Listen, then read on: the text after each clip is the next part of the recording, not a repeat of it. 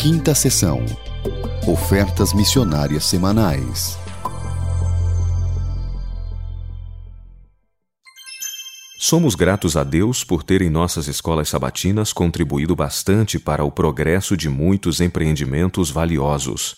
As crianças e os jovens têm dado suas moedas que, como pequenos regatos, se transformaram num rio de beneficência. As crianças devem ser educadas de tal modo que pratiquem atos abnegados que o céu se regozijará em contemplar.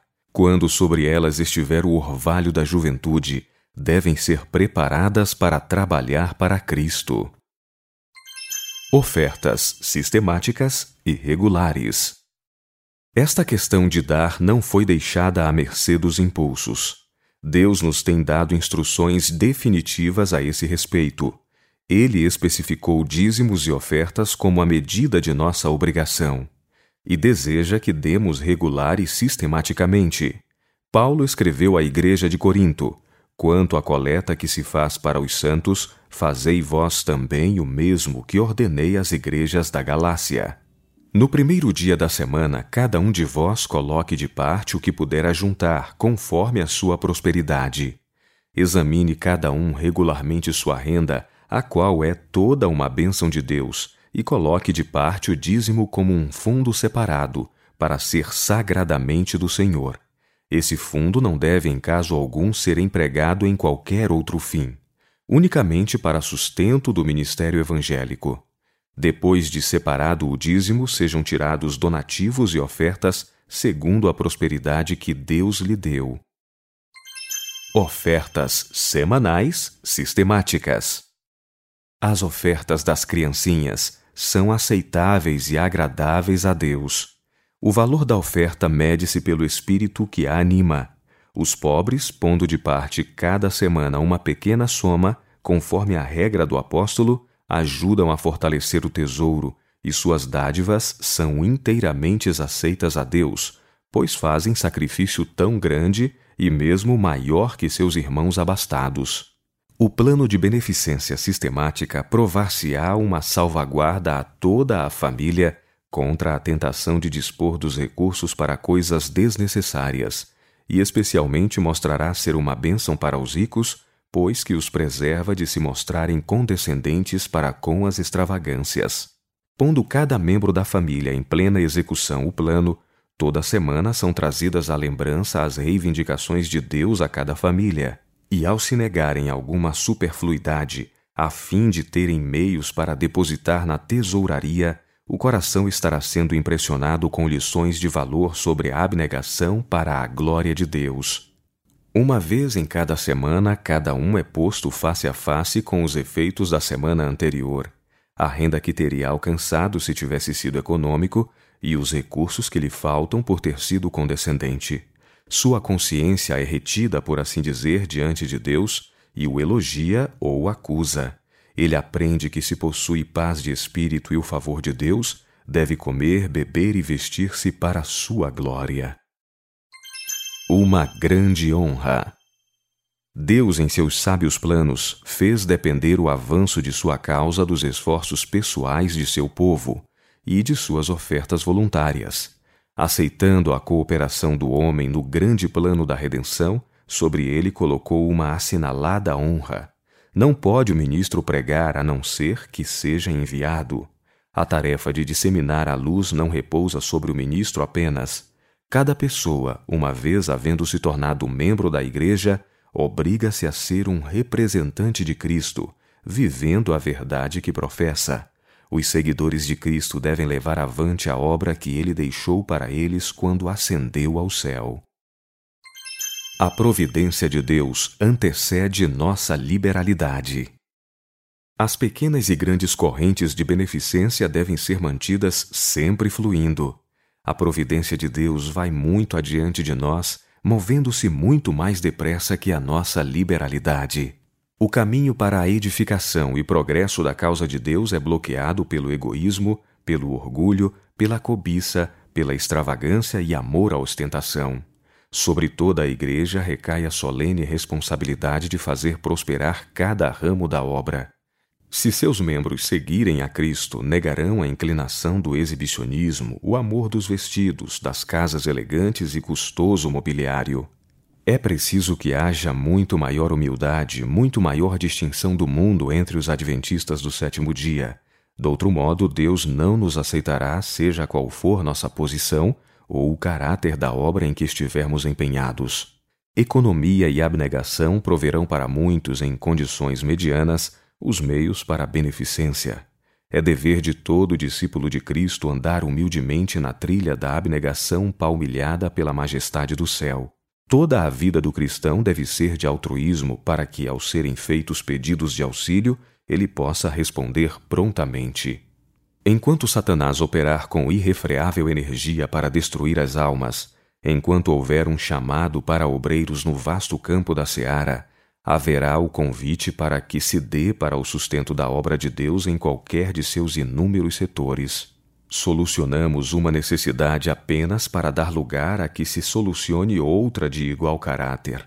A abnegação pedida para que se obtenham meios a serem aplicados naquilo a que Deus dá o maior valor desenvolverá hábitos e um caráter que nos garantirão a aprovação bem-estar e nos capacitarão a habitar para sempre na presença daquele que por nós se tornou pobre, para que por sua pobreza herdássemos riquezas eternas. Quando nos podemos cansar de dar? Bem, poderá alguém dizer, continuam a vir sempre os pedidos para dar a causa. Estou cansado de dar. Estais? Então permiti que eu pergunte: Estais cansados de receber benefícios das mãos de Deus? Enquanto ele não cessar de vos abençoar, achar-vos-eis debaixo da obrigação de lhe devolver a porção que ele reclama. Ele vos abençoa para que esteja em vosso poder abençoar a outros. Quando estiverdes cansados de receber, podereis dizer: Estou cansado de tantos convites para dar. Ampliação da obra. O povo de Deus tem diante de si uma poderosa obra, uma obra que deve erguer-se continuamente a maiores preeminências. Nossos esforços nas atividades missionárias devem tornar-se muito mais amplos. Antes da segunda vinda de nosso Senhor Jesus Cristo, deverá ser feita uma obra mais decidida do que a que se fez até agora. O povo de Deus não deve cessar de trabalhar até que haja envolvido o mundo. Não pedir diminuição. De cada igreja devem subir a Deus orações para aumento de devoção e liberalidade. Meus irmãos e irmãs, não peçais diminuição da obra evangelística. De cada igreja devem subir a Deus orações para aumento de devoção e liberalidade. Meus irmãos e irmãs, não peçais diminuição da obra evangelística. Enquanto houver almas para serem salvas, nosso interesse nessa obra não deve conhecer abatimento. A Igreja não pode encurtar sua tarefa sem negar o seu mestre. Nem todos podem ir aos campos estrangeiros como missionários, mas todos podem dar de seus meios para o avançamento das missões estrangeiras. Faremos o melhor?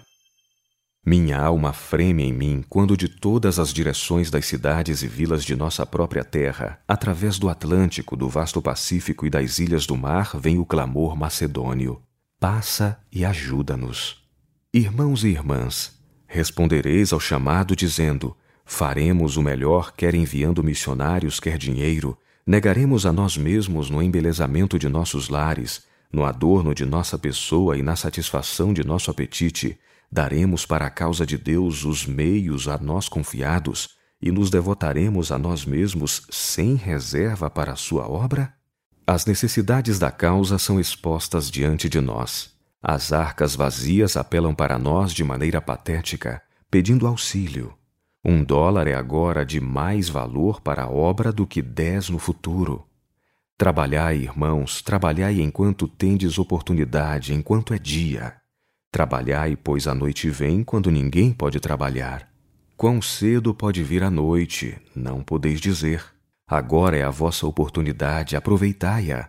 Se há alguém que não pode dar auxílio pessoal no trabalho missionário, que viva economicamente e dê de suas economias. Oração e ofertas para as missões. Irmãos e irmãs, Comprometei-vos diante de Deus hoje a orar por aqueles que foram escolhidos para ir a outras terras? Comprometei-vos a não apenas orar por eles, mas a sustentá-los com vossos dízimos e ofertas? Comprometei-vos a praticar estrita abstenção para que possais ter mais para dar para o avançamento da obra nas regiões além? Sentimos-nos movidos pelo Espírito de Deus a pedir que vos comprometeis diante dele a separar alguma coisa semanalmente para a manutenção de nossos missionários. Em assim fazendo, Deus vos ajudará e abençoará. Descobrir meios e recursos. A Igreja de Cristo na Terra foi organizada com propósito missionário, e o Senhor deseja ver toda a Igreja planejando caminhos e meios pelos quais o exaltado e o humilde, o rico e o pobre possam ouvir a mensagem da verdade. Nem todos são chamados a trabalho pessoal nos campos missionários, mas todos podem fazer alguma coisa por meio de suas orações e ofertas para ajudar a obra missionária. Um cidadão americano, homem de negócio, fervoroso cristão, em conversa com um colega fez notar que ele próprio trabalhava para Cristo 24 horas por dia. Em todas as minhas relações comerciais, disse ele, procuro representar meu mestre. Quando encontro oportunidade, procuro salvar outros para ele. Trabalho para Cristo durante o dia todo, e à noite, enquanto durmo, tenho na China um homem trabalhando para ele. Promover o trabalho missionário local. Mostrar um espírito liberal abnegado para com o êxito das missões estrangeiras é um meio seguro de fazer avançar a obra missionária na pátria pois a prosperidade da obra nacional depende grandemente, abaixo de Deus, da influência reflexa da obra evangélica feita nos países afastados. É trabalhando para prover as necessidades de outros que pomos nossa alma em contato com a fonte de todo o poder. O Senhor tem observado todos os aspectos do zelo missionário manifestado por seu povo em favor dos campos estrangeiros. É seu desígnio que em todo lugar, toda a igreja e em todos os centros da obra se manifeste um espírito de liberalidade no enviar auxílio aos campos estrangeiros, onde os obreiros estão lutando contra grandes desvantagens para comunicar a luz da verdade aos que se acham assentados em trevas. Aquilo que é dado para iniciar a obra num campo redunda em avigoramento da mesma em outros lugares. Deus honra o despenseiro fiel. Deus fez dos homens os seus despenseiros. A propriedade que ele pôs em suas mãos são os meios que ele proveu para a propagação do Evangelho. Aqueles que se mostrarem mordomos fiéis, ele confiará maiores bens. Diz o Senhor: Aos que me honram, honrarei. Deus ama ao que dá com alegria. E quando seu povo, com corações gratos, lhe trazem seus dons e ofertas, não com tristeza ou por necessidade, suas bênçãos o acompanharão, conforme ele prometeu. Trazei todos os dízimos à casa do tesouro para que haja mantimento na minha casa, e depois fazei prova de mim, diz o Senhor dos Exércitos, se eu vos não abrir as janelas do céu e não derramar sobre vós uma bênção tal que dela vos advenha a maior abastança. O que poderia ter sido? Um dilúvio de luz está irradiando da palavra de Deus e é preciso que haja um despertamento para as oportunidades negligenciadas. Quando todos forem fiéis em devolver a Deus o que a Ele pertence em dízimos e ofertas, abrir-se-á o caminho para que o mundo ouça a mensagem para este tempo. Se o coração do povo de Deus se enchesse do amor de Cristo, se cada membro de igreja fosse inteiramente imbuído do espírito de sacrifício, se todos manifestassem completo fervor, não haveria falta de fundos para as missões nacionais ou estrangeiras. Nossos recursos seriam multiplicados, mil portas de utilidade se abririam e nós seríamos convidados a entrar tivesse sido o propósito de Deus em dar ao mundo a mensagem de misericórdia executado por seu povo, e Cristo já poderia ter vindo à terra, e os santos já teriam recebido as boas-vindas na cidade de Deus. Bênção permanente sobre o permanente doador. Se todos os que se dizem filhos e filhas de Deus fossem conscienciosos em sua obrigação para com Deus e o próximo no que diz respeito a dízimos e ofertas, haveria abundância no tesouro para sustentar a obra de Deus nos diferentes ramos em todo o mundo. Na medida em que repartissem, o Senhor abriria caminhos pelos quais pudessem ser habilitados a dar continuamente, pois estavam continuamente recebendo. Não haveria então ocasião para fazerem-se apelos visando meios para o sustento da causa. Se o princípio de dar ao Senhor o que lhe pertence fosse praticado regular e sistematicamente, haveria a manifestação de reconhecimento da parte de Deus. Ao que me honra, honrarei. Mais elevados motivos que a mera simpatia. As trevas morais de um mundo arruinado apelam a homens e mulheres cristãos para que se entreguem a esforço individual, para que deem de seus meios e influências, a fim de que possam eles alcançar a imagem daquele que, embora possuindo infinitas riquezas, se fez pobre por nós. O Espírito de Deus não pode habitar com aqueles que, havendo-lhes ele enviado a mensagem de sua verdade, precisam ser constrangidos antes que possam ter qualquer senso de seu dever como coobreiros de Cristo. O apóstolo faz realçar o dever de dar com mais elevados motivos que a mera simpatia humana, pois os sentimentos são instáveis. Ele dá ênfase ao princípio de que devemos trabalhar singela e altruisticamente para a glória de Deus. Vencendo o natural egoísmo.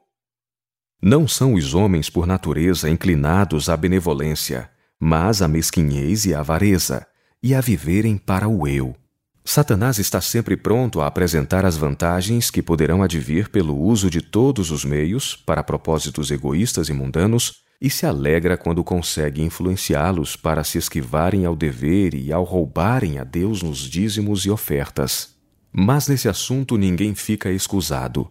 Cada um de vós ponha de parte o que puder ajuntar, conforme a sua prosperidade. O pobre, o rico, os rapazes e as moças que recebem salário, todos devem pôr de parte alguma coisa, pois Deus o reclama. A prosperidade espiritual de cada membro da igreja depende do esforço pessoal e da estrita fidelidade a Deus ensinar beneficência às crianças no lar. Nosso grande adversário está constantemente trabalhando com poder para atrair a juventude à condescendência própria, orgulho e extravagância, a fim de que sua mente e coração estejam tão cheios dessas coisas que em suas afeições não haja lugar para Deus. Por esses meios está ele deturpando o caráter e diminuindo o intelecto dos jovens desta geração. É o dever dos pais impedir-lhe a operação. Toda a influência que tenda a preservar no coração dos jovens verdadeira e sincera humildade e o conhecimento da vontade divina ajudará a impedir que sejam corrompidos pelos vícios deste século. Uma das mais eficazes barreiras contra a onda do mal é o cultivo de hábitos de abnegação e benevolência. As crianças devem ser educadas a olhar com desgosto os hábitos de egoísmo e ambição. Deus tem sobre elas sagrados direitos e precisam ser instruídas, regra sobre regra, mandamento sobre mandamento, a reconhecer e estimar conscienciosamente esses direitos. Deve ser conservado perante as jovens e tenras mentes que no sol e na chuva, que fazem florescer a vegetação e a terra produzir suas novidades para servir o homem, Deus está constantemente dando suas bênçãos a seus filhos confiantes.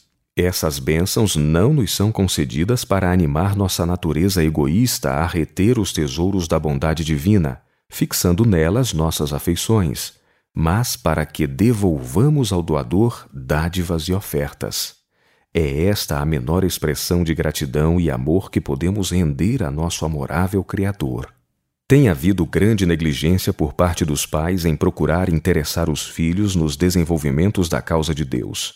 Em muitas famílias, as crianças parecem ser postas de lado como se fossem seres irresponsáveis.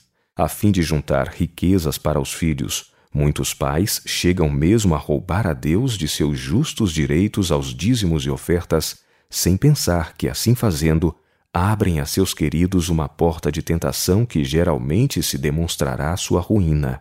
Removem dos filhos a necessidade de esforço pessoal e com ele o incentivo às realizações nobres.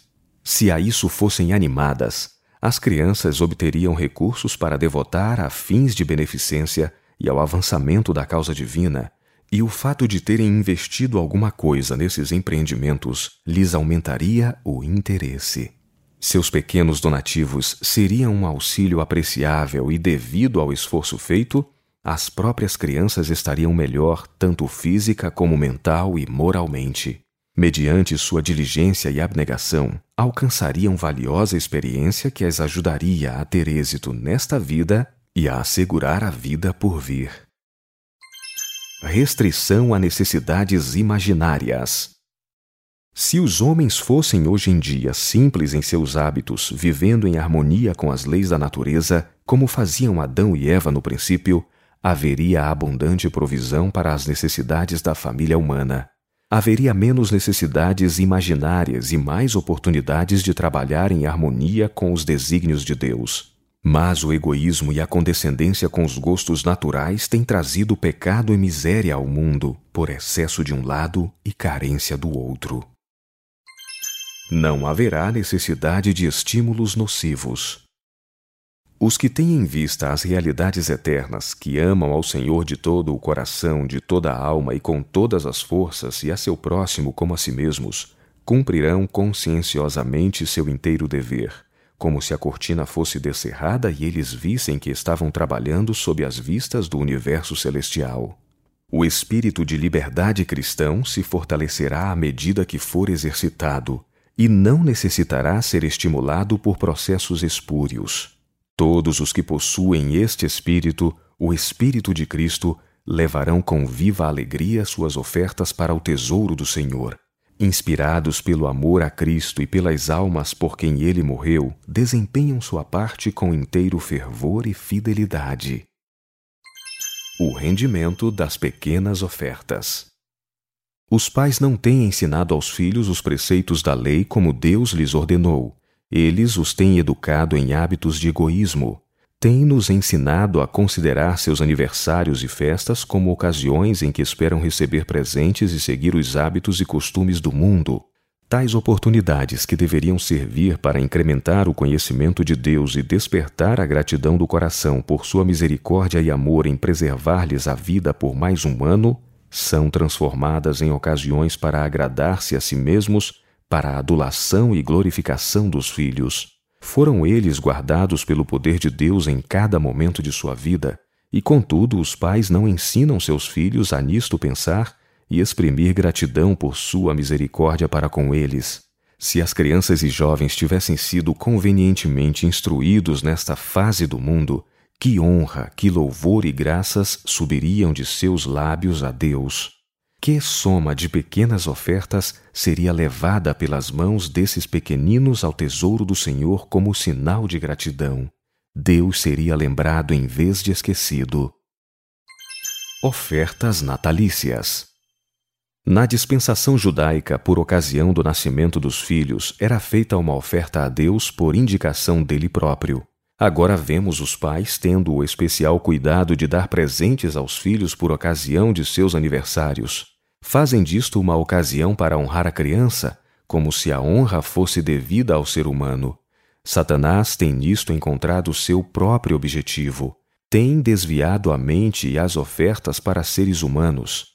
Assim, os pensamentos dos filhos concentram-se em si mesmos, como se devessem eles ser feitos objeto de especial favor. Aquilo que devia retornar a Deus em ofertas que abençoassem o necessitado e levassem a luz da verdade ao mundo é desviado do justo canal e frequentemente faz mais mal que bem, agindo como encorajamento à vaidade, ao orgulho e à presunção. Por ocasião de aniversários, os filhos devem ser ensinados que têm motivos de gratidão para com Deus por sua terna benignidade em lhes conservar a vida por um ano mais. Podem-se dar assim preciosas lições. Pela vida, a saúde, o alimento, o vestuário, não menos que pela esperança de vida eterna, somos devedores ao doador de todas as mercês, e devemos a Deus o reconhecimento de seus dons e apresentar nossas ofertas de gratidão a nosso maior benfeitor. essas ofertas natalícias são reconhecidas no céu. Uma lembrança do cuidado e amor de Deus. Nossos aniversários, Natal e festas do Dia de Ações de Graças são não raro devotadas a satisfações egoístas quando a mente devia ser dirigida para a amorável bondade e misericórdia de Deus. É desagradável ao Senhor que sua bondade, seu constante cuidado, seu incessante amor não sejam trazidos à mente nas ocasiões de aniversário. Dando prioridade a Deus. As reivindicações de Deus têm a primazia. Não fazemos Sua vontade quando lhe consagramos aquilo que resta de nossas reais ou supostas necessidades. Antes de gastarmos uma só parcela de nossos rendimentos, devemos separar e oferecer a Deus a parte que de nós requer. Na antiga dispensação, uma oferta em ações de graças era conservada sempre queimando sobre o altar, evidenciando assim a eterna obrigação em que estamos para com Deus. Se somos prósperos em nossos negócios materiais, é porque Deus nos abençoa. Uma parte de nossa renda deve ser consagrada aos pobres e uma grande parte à causa de Deus. Se dermos a Deus o que ele pede, o restante será santificado e abençoado em proveito nosso. Porém, se um homem rouba a Deus retendo a parte que ele requer, a maldição recai sobre tudo o que possui. Nosso exemplo divino. O fundamento do plano da salvação foi estabelecido em sacrifício. Jesus deixou as cortes reais e tornou-se pobre para que por sua pobreza fôssemos enriquecidos. Todos os que participam desta salvação adquirida para eles por tão infinito sacrifício do Filho de Deus seguirão o exemplo do verdadeiro modelo. Cristo foi a principal pedra de esquina e sobre este fundamento devemos nos edificar. Cada um deve possuir espírito de altruísmo e negação do eu. Cristo avalia as obras de amor. Cristo dá valor aos atos de sincera cortesia. Quando qualquer pessoa lhe prestava um favor, com celestial delicadeza ele a abençoava. Não recusava a mais singela flor arrancada pela mão de uma criança e a ele oferecida com amor. Aceitava as ofertas dos pequeninos e abençoava os doadores inscrevendo-lhes o nome nos livros da vida. A unção feita por Maria acha-se nas Escrituras, mencionada como distintivo das outras Marias. Atos de amor e reverência para com Jesus são uma demonstração de fé nele como o Filho de Deus.